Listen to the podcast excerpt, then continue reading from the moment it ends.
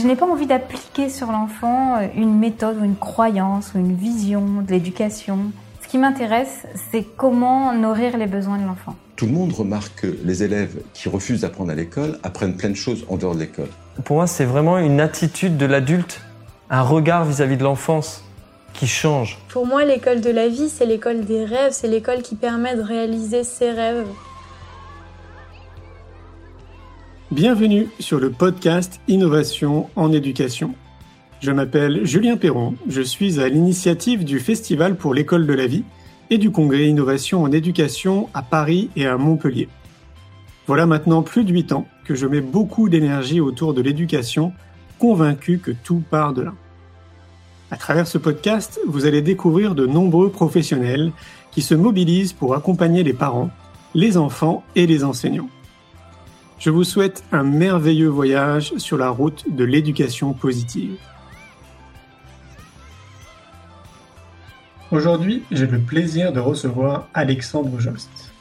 Alexandre est le créateur de la fabrique Spinoza, un think tank politique visant à replacer le bonheur citoyen au cœur de notre société. J'ai rencontré pour la première fois Alexandre lors de la réalisation du film C'est quoi le bonheur pour vous? Un homme que j'apprécie fortement. Je vous souhaite une belle écoute. Salut Alexandre Salut Julien. Heureux d'être avec toi Ouais, bah moi aussi, oui. Tu vas bien? Ouais, écoute, ça va bien, ça va bien. Bonne humeur ici, la famille va bien. Parfait. Eh ben écoute, comme d'habitude, je vais euh, te laisser te présenter. Alors, je peux peut-être rappeler aux, personnes qui nous écoutent et qui nous regardent comment on se connaît. Euh, ça fait un petit moment qu'on bah, qu'on se connaît. En fait, la première rencontre, ça a été pour le film C'est quoi le bonheur pour vous, où je t'ai interviewé euh, dans tes locaux à la Fabrique Espinosa. Et puis après, bon, on a gardé le contact. Tu as intervenu d'ailleurs récemment au Festival pour l'école de la vie. Et puis, bah, en fait, euh, bah, on se suit, on se file des coups de main aussi dans nos, dans nos communications respectives. Et euh, voilà, je trouvais intéressant de discuter avec toi parce que je trouve que tu es quelqu'un d'inspirant dans ton parcours, dans ce que tu fais. Et je trouve que c'est, on le sait pas assez. Tu sais, moi, j'ai, j'ai le sentiment que les médias s'emparent pas assez des sujets positifs. Et toi, tu fais partie des personnes positives et qui se bougent depuis de nombreuses années. Donc, euh, je trouve ça chouette qu'il y ait un maximum de personnes qui puissent avoir accès à cette information et qui puissent te connaître. Donc, du coup, je vais te laisser te présenter.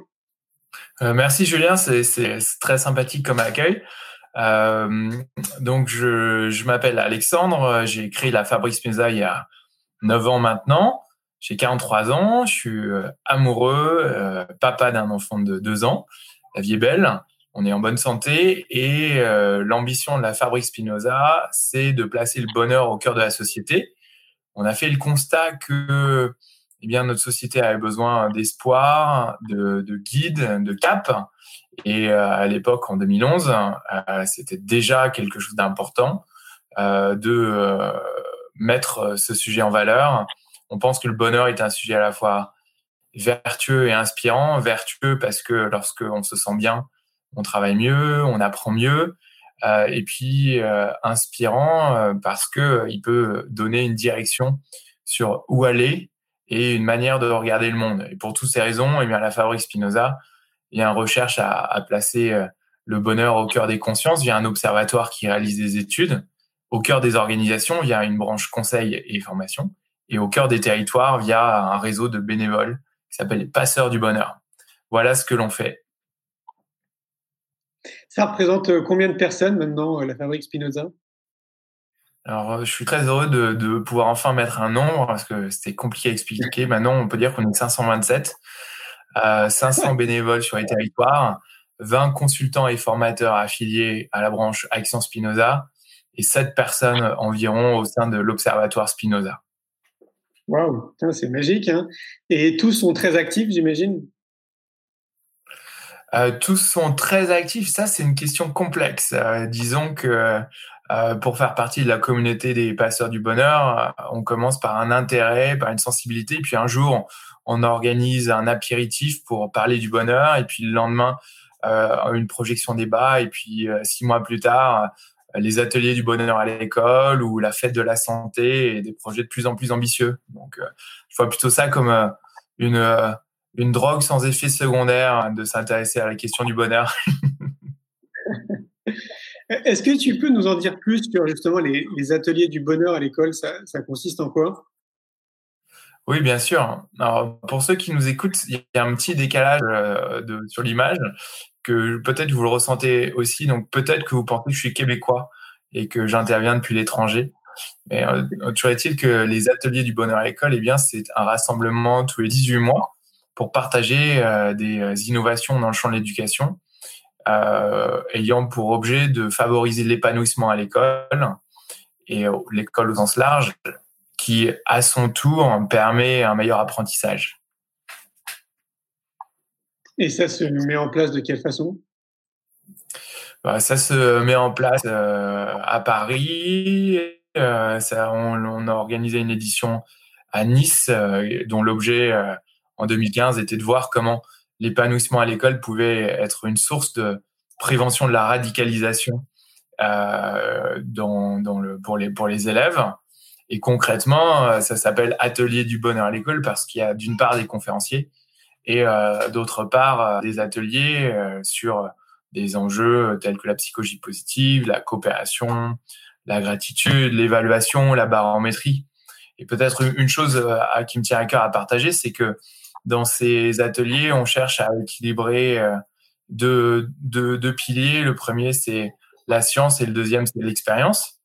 Et euh, la science, ça, ça, me semble vraiment important parce que dans les champs qui, euh, qui nous intéressent, Julien, toi et moi, eh bien, on parle d'éducation innovante, parfois alternative.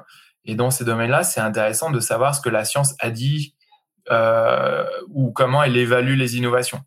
Et je pense d'une part qu'il faut être capable de mener des innovations, et je pense que d'autre part, il faut prendre du recul pour euh, savoir comment les évaluer. Et j'aime beaucoup, euh, comme euh, les gens qui nous écoutent en général, eh bien citer Céline Alvarez, tout en rappelant que la grande tristesse par rapport à son approche, c'est qu'elle n'a pas souhaité ou pu se soumettre à une évaluation scientifique de, des protocoles qu'elle a mis en place euh, pour euh, enseigner autrement. Et euh, ça empêche de convaincre la communauté éducative dans son ensemble et ça nous laisse dans le champ de l'idéologie.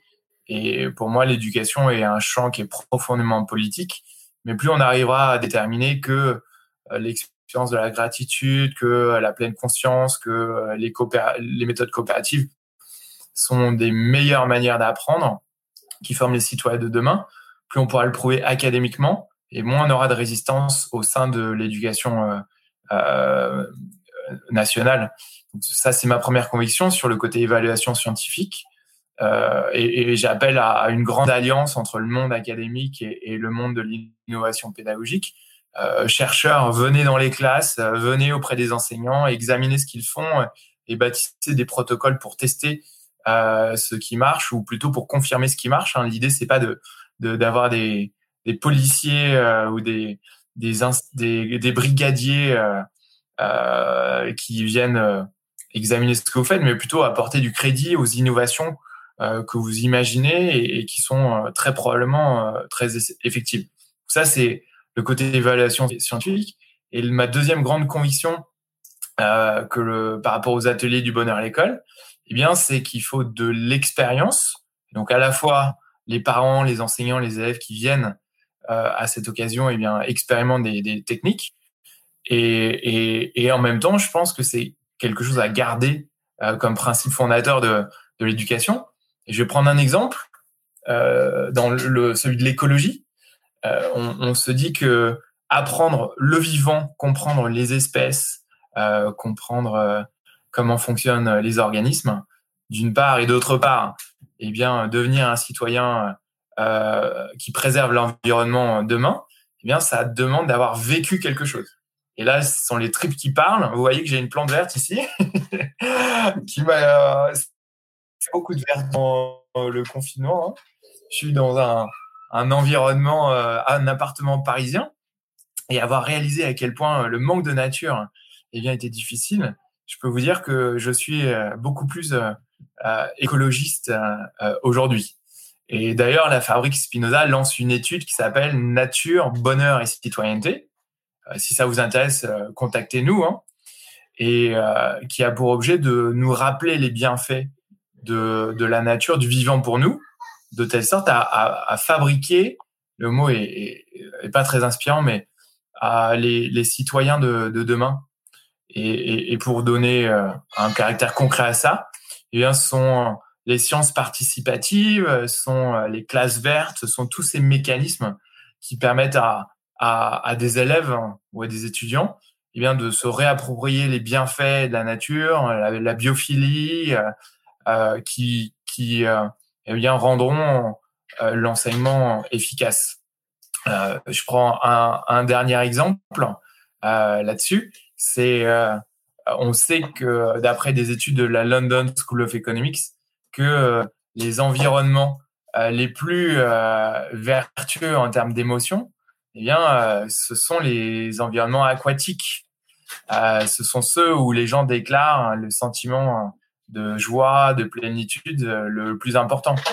Eh bien, ressentir euh, ce bienfait-là et mettre le doigt dessus via un parcours éducatif, c'est euh, trouver des techniques pour être heureux demain, euh, c'est se préparer à préserver les océans, préserver euh, notre nature, et c'est peut-être aussi donner des clés à, aux enseignants sur comment créer des, des protocoles euh, ou des expériences afin de, de, de, de découvrir les, les sciences de la vie et, euh, et de la terre.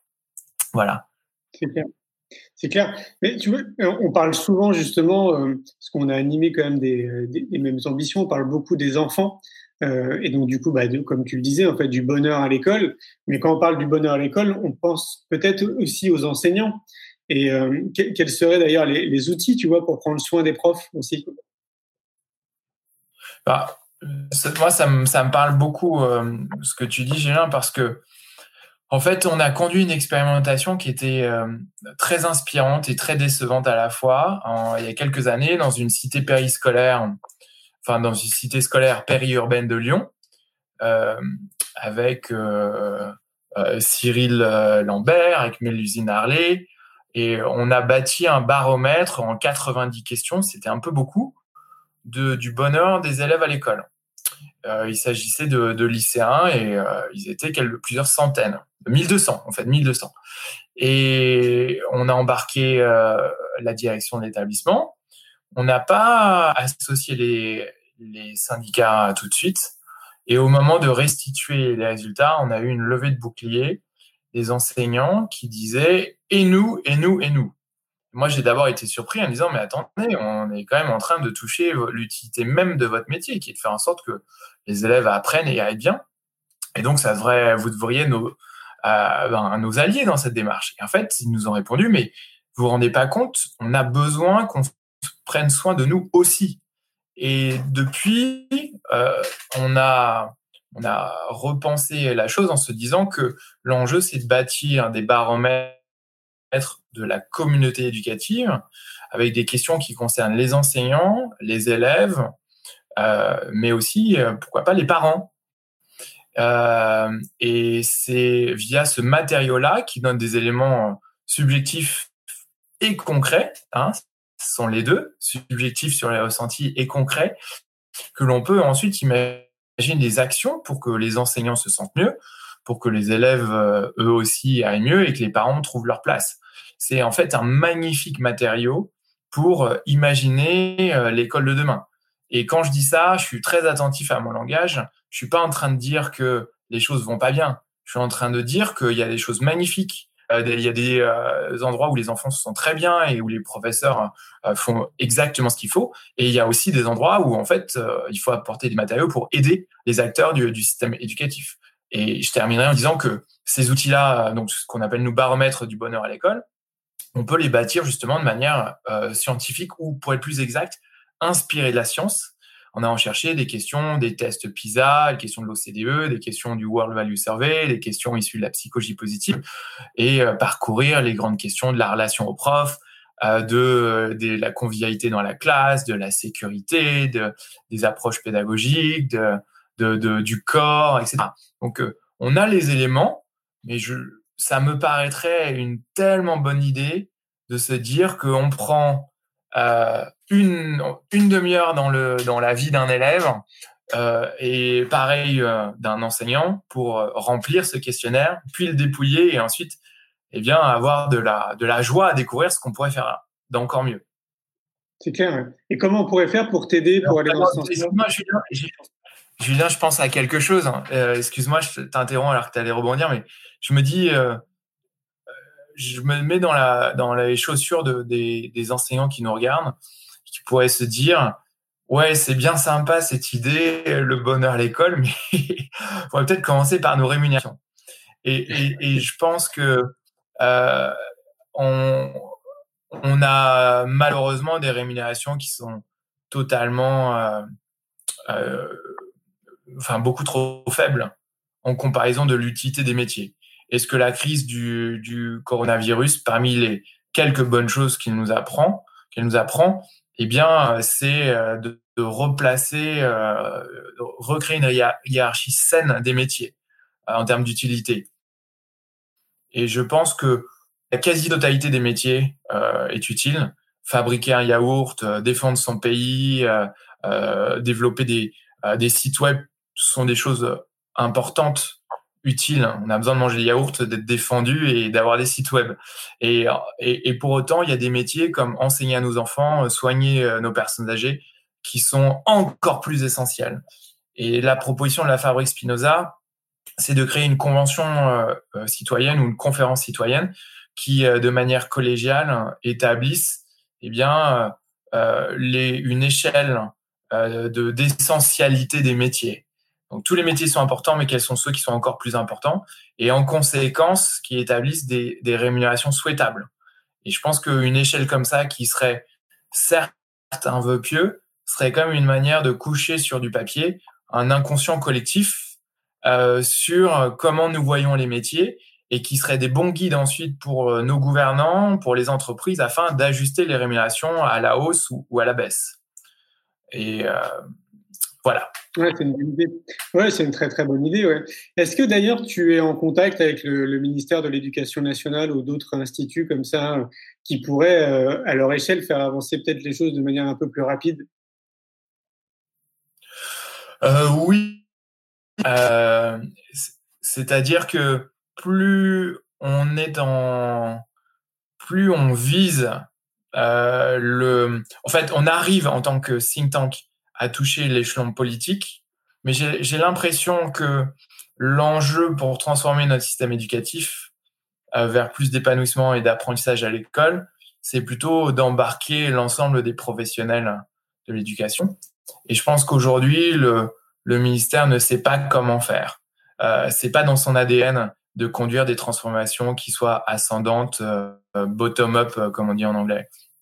Et je pense que aujourd'hui, les actions, euh, euh, l'action que tu conduis, Julien, et, et la Spinoza aussi, c'est important parce qu'on s'adresse aux individus, aux gens, et que eux sont en capacité aussi de transformer le système. Euh, je vais prendre des exemples. Moi, je pense que les, les responsables d'établissement euh, ont tout intérêt à essayer de, de, créer des, au maximum, et malgré les contraintes horaires, des sessions de co-développement et de partage de pratiques entre les enseignants. Les écoles qui arrivent à mettre ça en place, à nouveau par-delà les, contraintes horaires réglementaires, eh bien, euh, se, se, portent mieux. Et c'est là où le monde de l'entreprise classique, eh bien, euh, euh, peut inspirer le monde de l'éducation et inversement. Dans les, pour ceux qui nous regardent, je pense qu'il y en a un certain nombre qui sont sensibles ou sensibilisés plutôt aux questions d'entreprise libérée et euh, le livre de Frédéric Laloux, euh, Reinventing Organizations. Alors c'est pas parce que je suis snob, je le dis en anglais, c'est que son titre de livre français est en anglais. eh bien, il nous rappelle que l'un des cinq grands processus pour euh, libérer une organisation, c'est d'avoir des réunions fréquentes où les professionnels réfléchissent ensemble sur comment mieux travailler. Et je pense que la capacité des enseignants à se rassembler formellement ou informellement pour se dire qu'est-ce qu'on peut faire, qu'est-ce qu'on peut échanger, comme tips, comme astuces, comme approche pédagogique ou comme transformation du projet d'école pour travailler mieux, ça sera, ça sera essentiel. Donc, je, crois à ces approches euh, bottom-up. Euh, je crois que les cafés pédagogiques et tout ce qui permet aux professionnels d'échanger est utile. Et en même temps, euh, je réalise aussi que on peut facilement se faire couper les ailes par une grosse machine, par un gros ministère. Là-dessus, on milite à la Fabrique Spinoza pour la création d'un passeport innovation qui soit délivré à tout enseignant qui en formule la demande. Alors, certes, la loi a inscrit déjà la liberté pédagogique comme un droit fondamental de l'enseignant, et pour autant, en échangeant avec les professionnels de l'éducation, on entend énormément qu'on a une inquiétude qui est liée à, des inspections, au regard des collègues, à la peur de, de mal faire, au regard de la direction de l'établissement, aux parents. Et en même temps, euh, mon enfant n'a que deux ans, mais je peux très bien euh, avoir peur moi aussi en me disant oh là là, mais qu'est-ce qu'il va y avoir comme expérimentation euh, dans une classe de mon fils quand il sera plus grand. Et pour autant, je pense qu'aujourd'hui, l'enjeu, c'est de libérer cette formidable capacité d'innovation qui est déjà à l'œuvre, hein, mais lui donner encore plus de force, euh, détacher les ailes des enseignants, et dans un second temps, justement, avoir des recherches scientifiques qui établissent si oui ou non cela fonctionne euh, ou pas. Voilà. Donc, ce qui veut dire qu'il nous faudrait davantage de scientifiques qui s'intéressent euh, à ces sujets, c'est ça? Oui, je pense. Euh, le, comme, comme tu le sais, je vais prendre un exemple de cela. Comme tu le sais, euh, et, euh, on a une communauté de pensée là-dessus, on pense que l'école doit être une école pas seulement de compétences techniques, mais tu dis le nous on dirait une école du bonheur. Là-dessus, certains parents pourraient répondre que on, est, on va d'abord à l'école pour apprendre ce qu'il faut pour trouver un métier demain, et c'est important. Et je pense néanmoins que on a besoin d'apprendre à être heureux euh, ou des clés pour être heureux à l'école. Et, et, l'une des réponses à cela, c'est il y en a des multiples, hein, des multiples justifications, mais l'une d'entre elles, c'est de dire que quand on quand on se sent bien à l'école, on apprend mieux. Et, euh, et cette comment dire cette phrase très simple là, elle ne fait pas encore, elle ne convainc pas encore tout le monde. Et je pense que des recherches scientifiques qui appuient à cela seraient utiles. Il y a beaucoup de recherches qui montrent le lien entre euh, épanouissement euh, ou émotion positive et performance au travail. Euh, on est plus créatif, on, on est plus concentré, etc. Mais finalement, l'école n'est pas là pour qu'on soit productif, elle est là pour qu'on apprenne.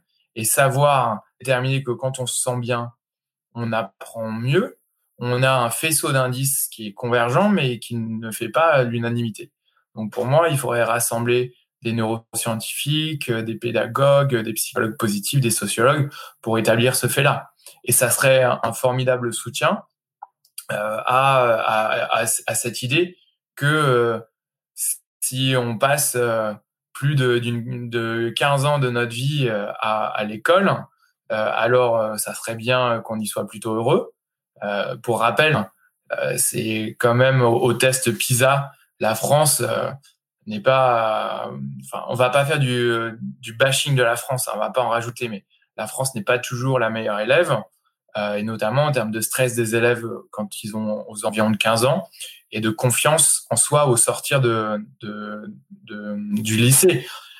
Donc, pouvoir être heureux pendant ces 15 années, peu ou prou, c'est important. Euh, deuxièmement, euh, si on, acquiert des, clés pour aller bien euh, plus tard dans sa vie, eh bien, on trouvera plus facilement sa place dans la société. Et enfin, si on a été heureux, on, il y a des probabilités pour qu'on ait découvert aussi pas seulement ses compétences, mais ses forces, c'est-à-dire des choses que l'on fait bien et avec plaisir, et que donc demain, on sera un formidable élément de contribution à notre projet collectif de, société. Euh, alors, peut-être pour nuancer ce que je dis, quand même, les neuroscientifiques, hein, comme Sonia Lubomirski, nous montrent les bénéfices des émotions positives.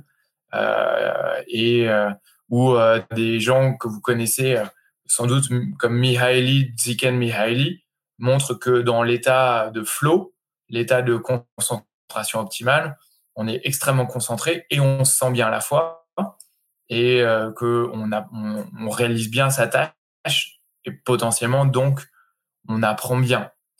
Et, pardon, je fais plein de digressions, mais ce qui m'amène à dire que des éléments scientifiques comme cela, s'ils étaient vraiment établis et ensuite vraiment partagés, eh bien, on pourra en faire des objectifs au sein de, de l'école. il y a quand même 15% des adultes qui, tout âge, enfin, moyennisés sur les différents âges, qui n'ont jamais connu l'état de flow. Ça veut dire qu'en passant par l'école, ils n'ont pas à un moment eu la capacité à apprendre l'émotion merveilleuse de la concentration euh, qui permet d'accomplir des grandes choses et d'être bien. Et, des protocoles pour encourager des élèves à vivre le flow, eh bien, il, en existe. Euh, le trouver, euh, passer par l'art, passer par le sport, passer par, le jeu. et, à nouveau, hein, je suis attentif. Ceux qui écoutent peuvent se dire, mais tout ça on le fait déjà. Mais la question, c'est pas tellement est-ce que tout ça on le fait déjà, mais est-ce que tout le monde le fait? Est-ce qu'on peut aller encore plus loin? Est-ce qu'on peut le faire encore mieux pour avoir eu la chance de, vivre euh, ces états émotionnels-là? Euh, au sortir de, l'école C'est clair. Mais là, on parle des enseignants, on parle des, euh, enfants et on ne parle pas des parents. Et moi, je pense qu'il faut vraiment englober tout le monde, en fait. Tu vois, si on veut tendre justement vers, vers l'école du bonheur, il faut, à mon sens, qui est euh, littéralement comme une école en fait des parents. Qu'est-ce que qu'est-ce que tu as à dire toi autour de autour des parents? Bah moi je je, je, pense que tous ceux qui ont été euh, confinés avec un enfant et qui ont fait l'école à la maison vont peut-être euh, être très peu réceptifs à cette idée. okay, ben, Parce qu'ils ont juste envie de revoir l'école voir l'école reprendre et puis surtout refiler leur bambin à des professionnels. Et, et, je pense que les deux choses sont vraies. Enfin, moi, j'avoue que j'étais très heureux de voir la crèche réouvrir et d'être parmi les 50% de parents qui, euh, dont l'enfant était accueilli à une semaine ou deux semaines. Donc, euh, pour autant, au-delà de la blague, euh, oui, ça me paraît essentiel. Alors, comment faire? On a bâti des réflexions à, la, Fabrique Spinoza sous la forme de, on appelle ça des Eurécafés. C'est des petits protocoles où une dizaine de personnes réfléchissent pour trouver un Eureka, rassemblés autour d'un café sur un sujet. Et on a choisi comme sujet, il faut tout un village pour élever un enfant, qui est un très beau proverbe euh, que tu connais, c'est un proverbe africain. Et en fait, ce que de ces réflexions, ce qui a émergé, c'est que on attend on, met une pression démesurée sur nos enseignants finalement. Euh, tout l'apprentissage d'une vie ou euh, d'une jeune vie ne peut pas être entre les mains de quelques professionnels de l'éducation. Et bien sûr que les parents euh, sont un, bloc essentiel, hein, sont un, maillon essentiel de cet apprentissage. Enfin, plus que ça, hein, c'est, on, est, on est le cœur vibrant de nos familles. Mais je pense que plus largement, il faut euh, se dire qu'on associe des, acteurs de l'éducation. On parle d'éducation populaire parfois. Euh, et euh, la Fabrique Spinza fait partie d'un collectif qui s'appelle le Labo de la Fraternité, un très beau collectif avec Unicité, Kawa, Coexister, Fraternité Générale, toutes ces belles associations, le Pacte Civique. Euh, la cloche et euh, on, on, a le 16 mai, journée euh, nationale de la fraternité. On a proposé qu'il y ait des mécanismes étendus pour faire intervenir les acteurs de l'éducation populaire à l'école. Je vais prendre un exemple. Euh, tout à l'heure, hein, je parlais de d'être en contact avec le vivant. Bon, quand on est enseignant, en particulier à Paris, je pense, enfin, il y a des pigeons, c'est chouette. Hein si on peut avoir un soutien d'associations ou d'acteurs de l'écologie pour faire venir le vivant dans la classe, c'est utile. Quand on est une association comme Coexister et qu'on veut sensibiliser au dialogue interconfessionnel, à l'éducation à la laïcité, eh bien, euh, on est on est pleinement équipé pour le faire. On a des protocoles à disposition euh, des, des, enseignants pour euh, découvrir cela. Si on veut faire découvrir le dialogue démocratique à, à des élèves, des collégiens ou des lycéens, eh bien, vous avez euh, des associations comme Démocratie ouverte, etc., euh, qui peuvent qui peuvent aider.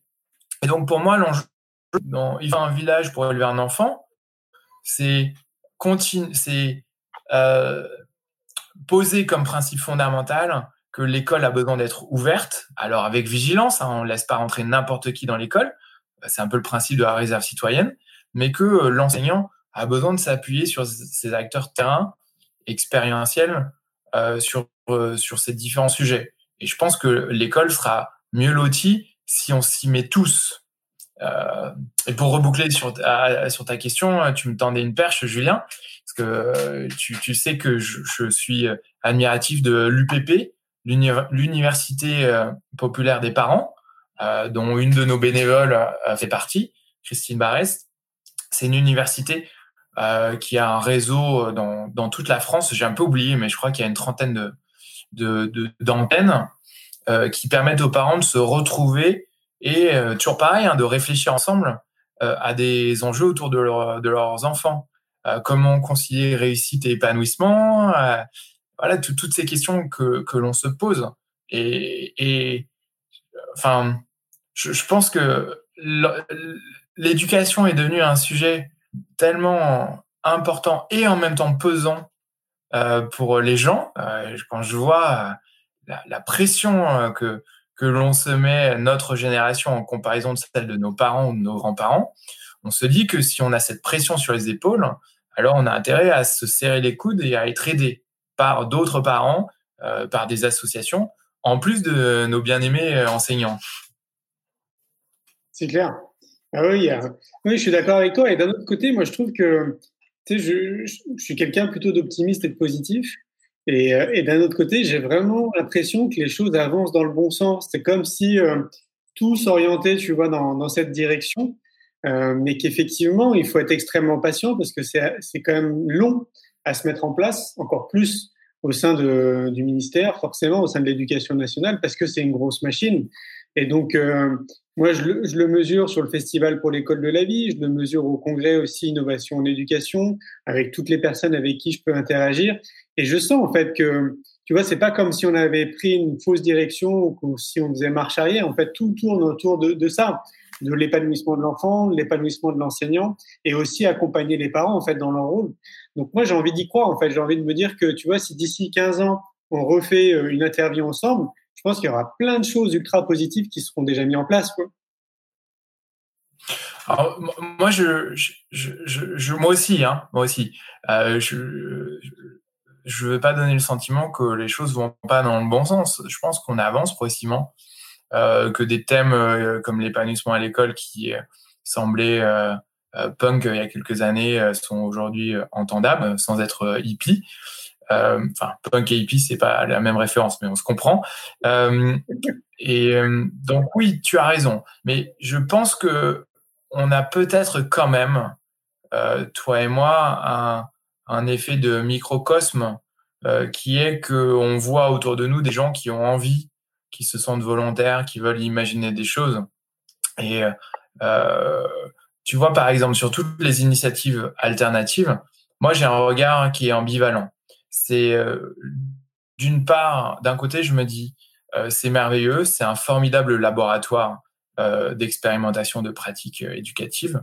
Les écoles Freinet, Montessori, celles qui démocratiques, dynamiques, qui se créent, toutes ces tentatives-là.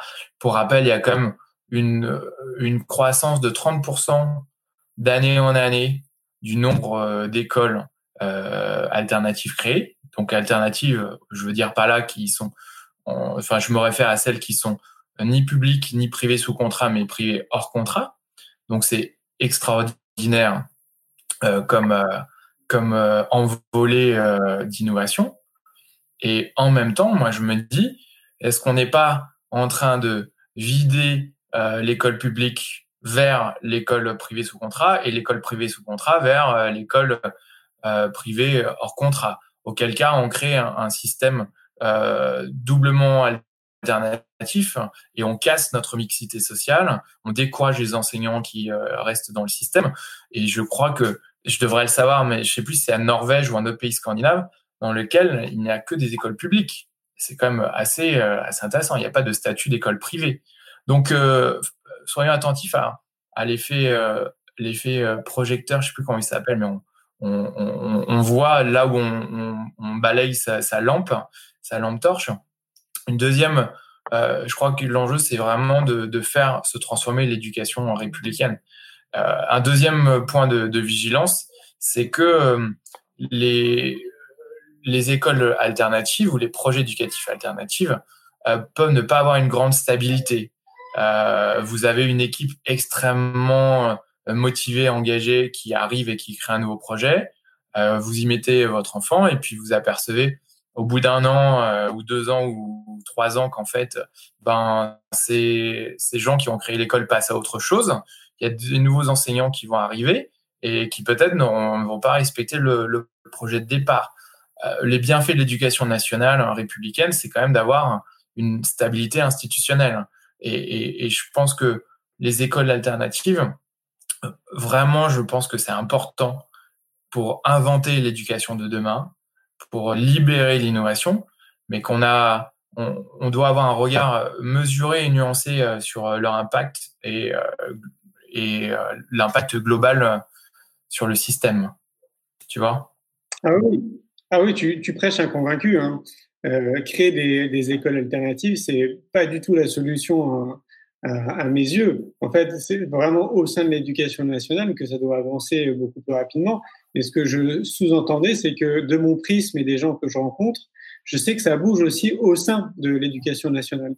Et donc, euh, c'est ça, en fait, si tu veux aussi, moi, qui m'encourage. C'est pas tant les initiatives externes et alternatives, parce que elles se comptent probablement par milliers et il y a très bons professionnels euh, hors école alternative. je parle de professionnels qui ont créé des outils pour accompagner les parents, les enfants, les enseignants. Il y a vraiment des personnes qui, enfin, j'allais dire, qui tiennent la route hein, avec euh, des scientifiques qui ont validé leurs travaux. Euh, mais je parle vraiment qu'au sein de l'éducation nationale, c'est vraiment en train d'avancer dans la bonne direction et depuis de nombreuses années. Sauf que de ce que je constate et des discussions que je peux avoir, bah, ça prend beaucoup de temps pour que ça soit mesurable et visible en fait par tout le monde, parfois même par les enseignants. Donc je me dis que même si les enseignants, ils n'arrivent pas à voir, tu vois, comme quoi ça avance de manière positive, je me dis que c'est impossible pour tout parent, pour tout citoyen lambda, d'être au courant en fait de ce qui se passe, tu vois, à l'intérieur. Oui, ouais, je, suis d'accord. Après, pour, euh, observer des, changements systémiques, je vais un peu dire le contraire de ce que je disais tout à l'heure. Hein. Je disais tout à l'heure qu'il fallait que la transformation, elle se fasse via euh, les communautés éducatives et, via euh, le, terrain lui-même. Il faut probablement continuer à transformer les SP, hein, les endroits où les, enseignants sont, formés, ça va essentiel.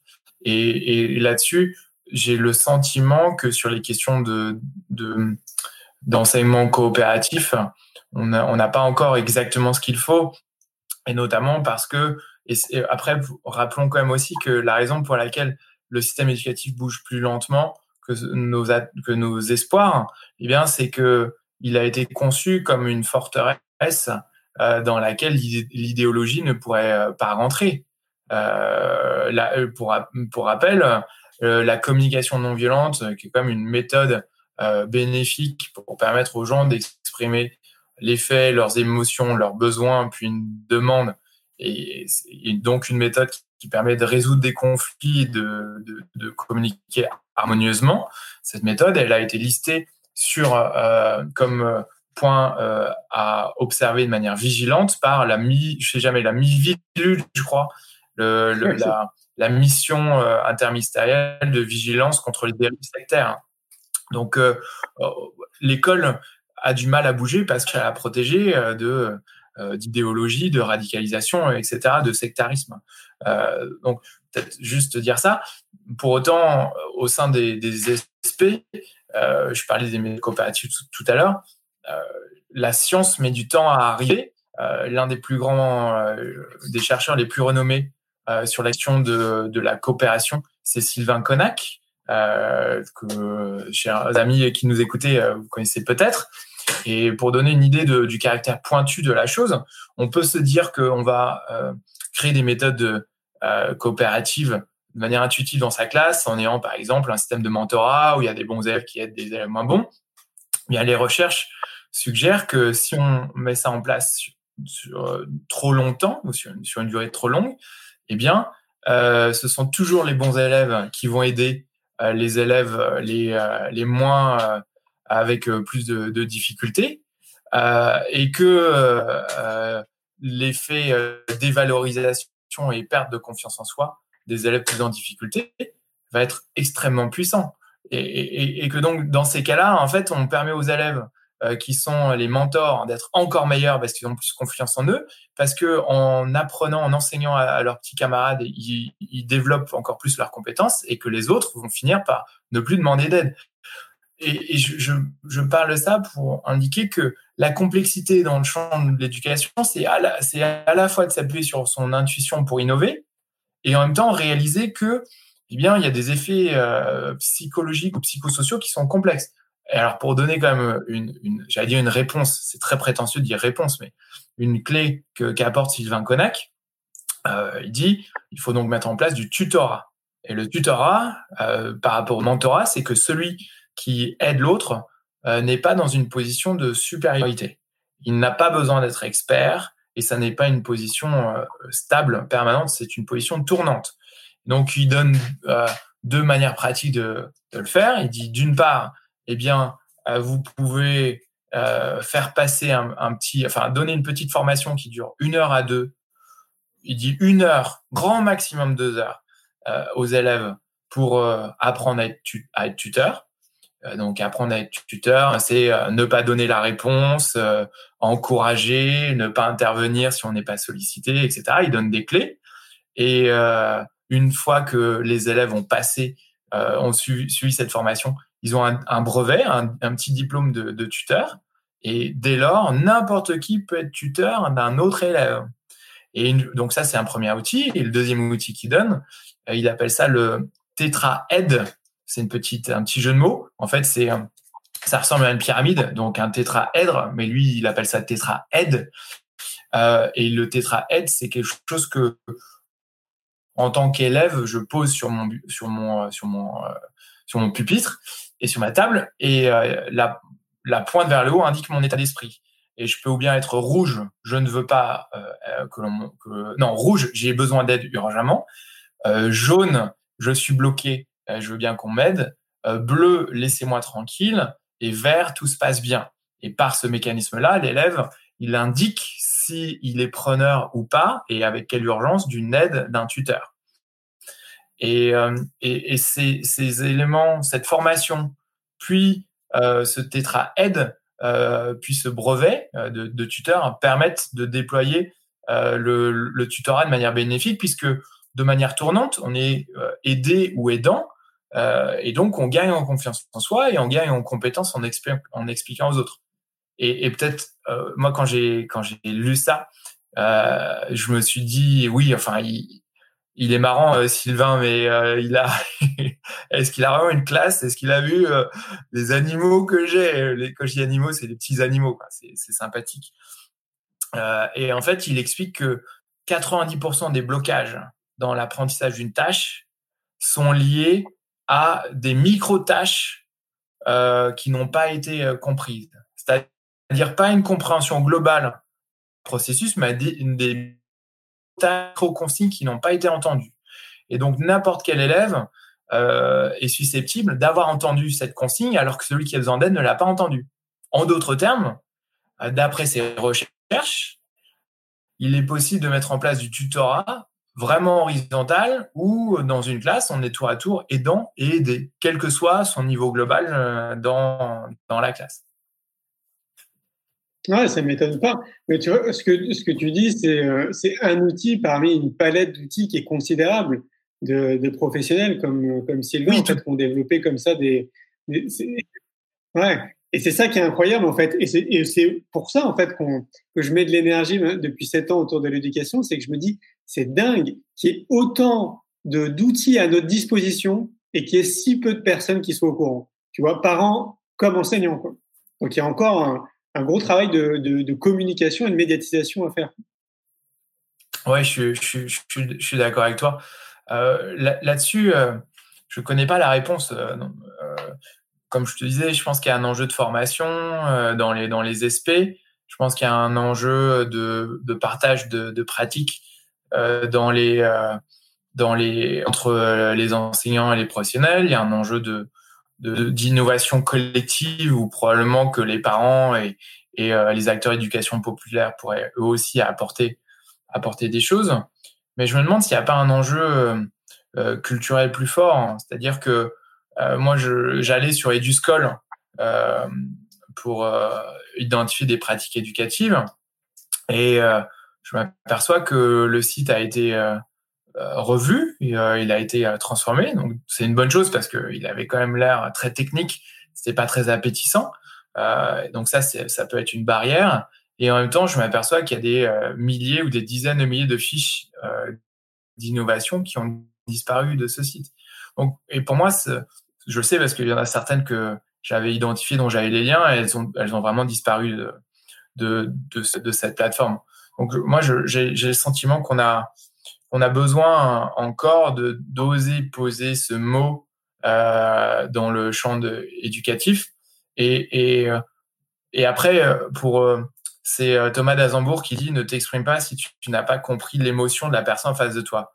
Donc je me dis euh, qu'en utilisant ces mots-là, euh, les, les, enseignants peuvent être, peuvent être agacés en se disant mais on innove, on fait que ça, et le gouvernement pourrait se dire mais nous ils nous ils comprennent pas euh, les deux là, Julien et Alexandre, qu'en fait le mot innovation on a peur de, l'utiliser, qu'il est dangereux. Et je pense que le mot innovation, il est encore connoté euh, performance, monde du privé, et que potentiellement il y a des effets de, rejet euh, culturel devant face à ces mots. Voilà. Et pour terminer, je pense aussi que on a besoin de de, faire, de diffuser le, les, principes de, conduite du changement euh, au sein du, ministère.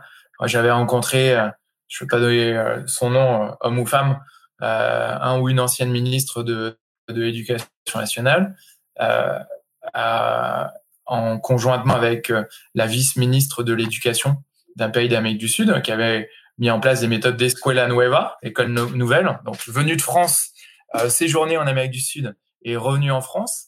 Et euh, ce, ce, ce, ministre nous a répondu, c'est très intéressant, on va faire une vidéo et on va le mettre sur le site du ministère. Et je me dis, euh, ben, les changements systémiques, ça se provoque pas comme ça. Euh, si on nous donnait les, les clés à la fabrique Spinoza, euh, moi, je, je, par exemple, au sein des SP, euh, j'interviendrai pour, pour faire découvrir, pour donner une formation entière en neurosciences aux enseignants, euh, mais à la première personne. Euh, quand on demande, je vais prendre un, parallèle, dans le monde de l'entreprise, quand on, euh, quand on demande à des, à des managers s'ils délivrent de la reconnaissance et de la gratitude, ils sont 70% à répondre oui.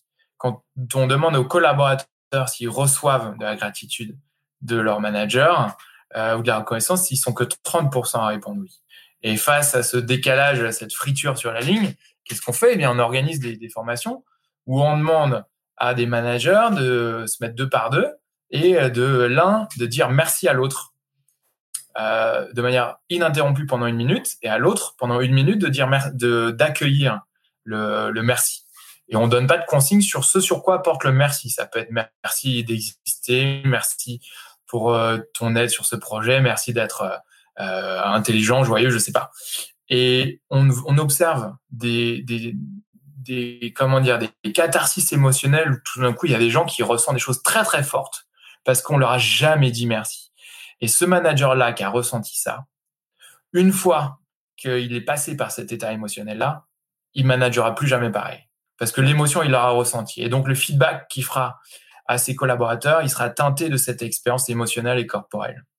Et moi, je pense que de la même manière que les élèves euh, peuvent apprendre beaucoup mieux par l'expérience et y compris le corps et les émotions, eh bien, par mise en abîme, les professionnels de l'éducation euh, pourraient être formés aussi de cette manière-là dans les, dans les SP, de manière à, intégrer à la première personne euh, ce que euh, ils pourraient être amenés à faire vivre à leurs élèves et à leurs étudiants. C'est clair. Hein. J'ai une question qui me vient à l'esprit euh, euh, et qui va nous faire remonter au tout début de notre, euh, de notre échange. C'est qu'est-ce qui t'a amené à te lancer dans, cette initiative, à créer la Fabrique Spinoza? Tu étais animé par quoi en fait quand tu t'es lancé C'était 2010-2011. Hein? Bah, écoute, euh, c'est vraiment lié avec ce qu'on vient de dire. Je vais faire un petit détour et je vais en profiter pour parler. Tu vas voir hein, comment je réponds à ta question. Je vais en profiter pour parler de d'Anita, euh, Anita, euh, Anita qui est notre passeuse du bonheur dans l'Ouest. Et elle, elle, nous, elle mène en ce moment un projet où elle interroge des jeunes pour savoir comment ils se sentent, et en particulier à l'école, entre jusqu'à l'âge de, de, 25 ans. et elle a envie de mettre des images et mettre des mots là-dessus. Et d'ailleurs, si ce projet vous le trouvez beau, et allez voir sur le Facebook Éducation de la Farie Spinoza et euh, apportez-lui du, soutien. Euh, et pourquoi est-ce que je parle de ça? Parce que en fait, euh, ce projet d'Anita, comme celui plus largement de la Fabrique Spinoza, eh bien, il, vient d'une interrogation sur tout simplement qu'est-ce qui fait qu'on est heureux dans la vie. Et moi, j'ai la chance euh, de, de m'être posé la question de manière en venant d'un bon endroit, puisque j'étais heureux, je me demandais, mais qu'est-ce qui fait que j'ai cette chance d'être euh, heureux comme ça? Quand j'avais 22 ans, j'avais des crises de bonheur, où tout d'un coup, je me mettais à rigoler sans raison, et tout le monde pensait que j'étais un peu bonnet. C'était compliqué au travail, et en même temps, ben, coup de chance, quoi. J'avais la bipolarité, mais seulement la partie haute de la bipolarité.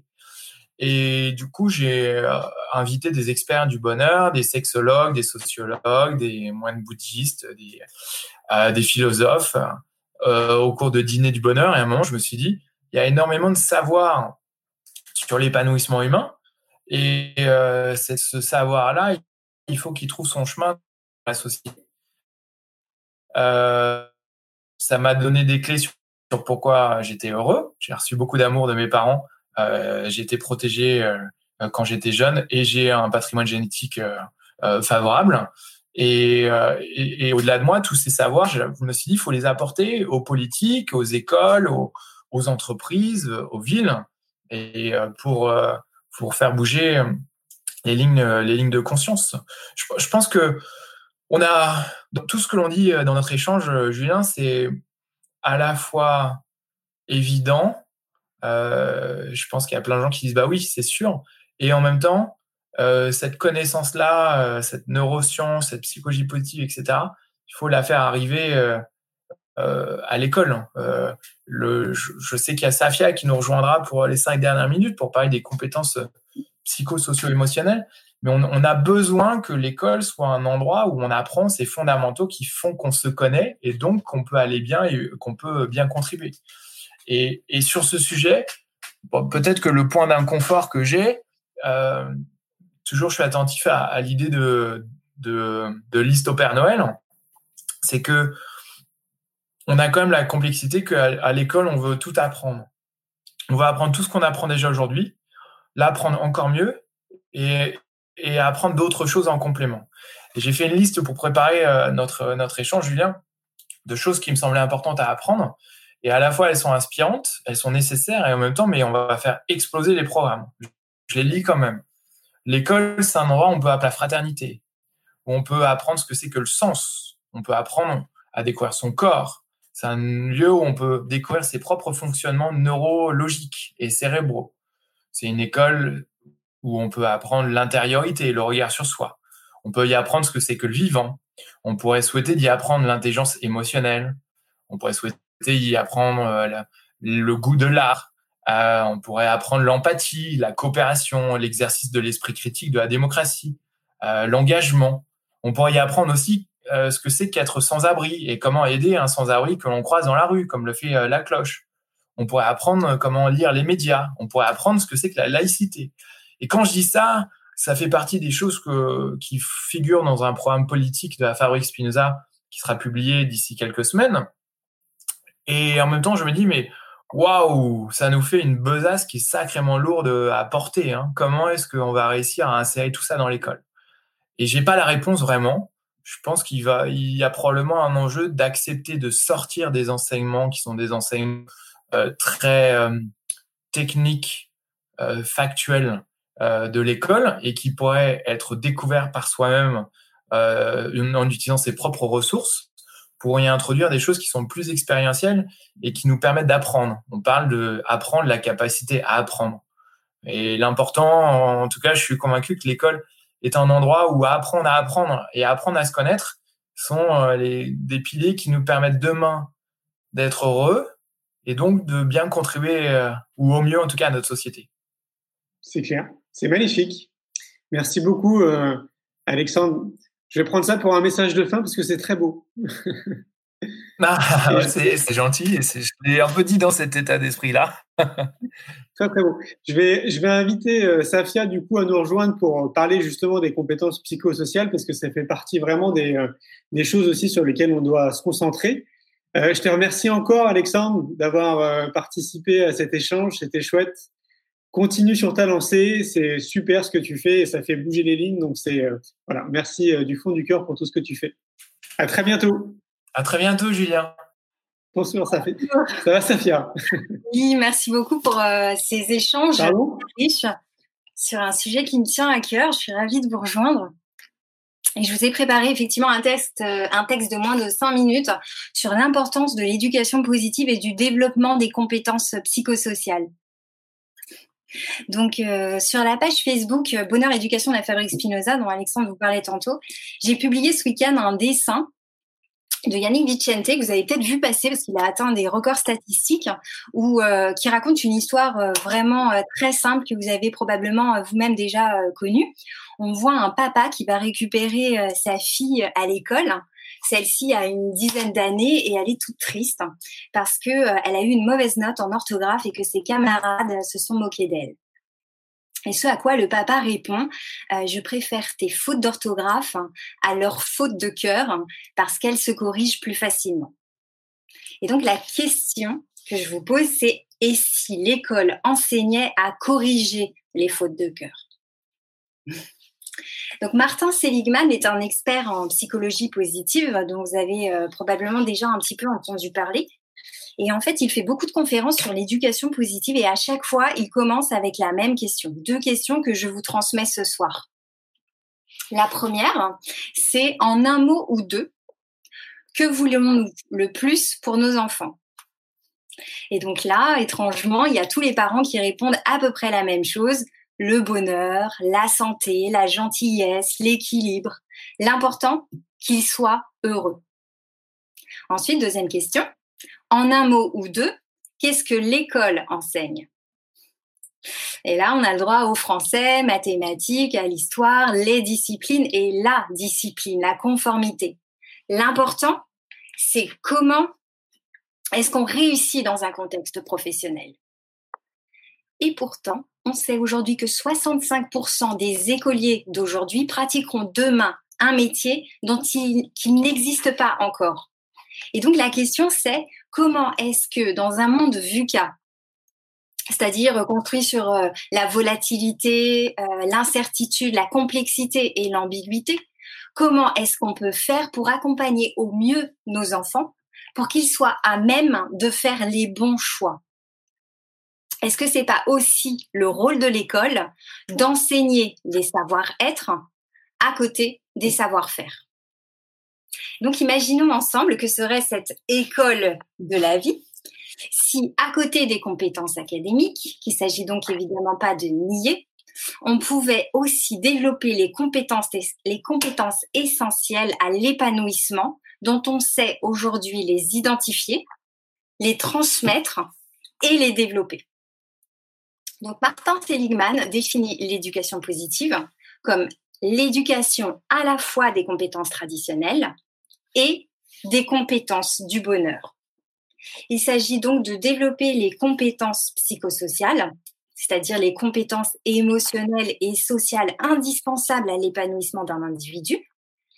Il est donc tout aussi nécessaire d'apprendre le théorème de Pythagore, par exemple, que d'apprendre à gérer ses émotions, à cultiver l'optimisme et la résilience, à favoriser l'engagement et la motivation, à identifier et accentuer ses forces, euh, stimuler les actes de gentillesse et développer l'empathie, à nourrir une pensée créative, euh, la pensée critique, euh, l'état d'esprit positif, etc.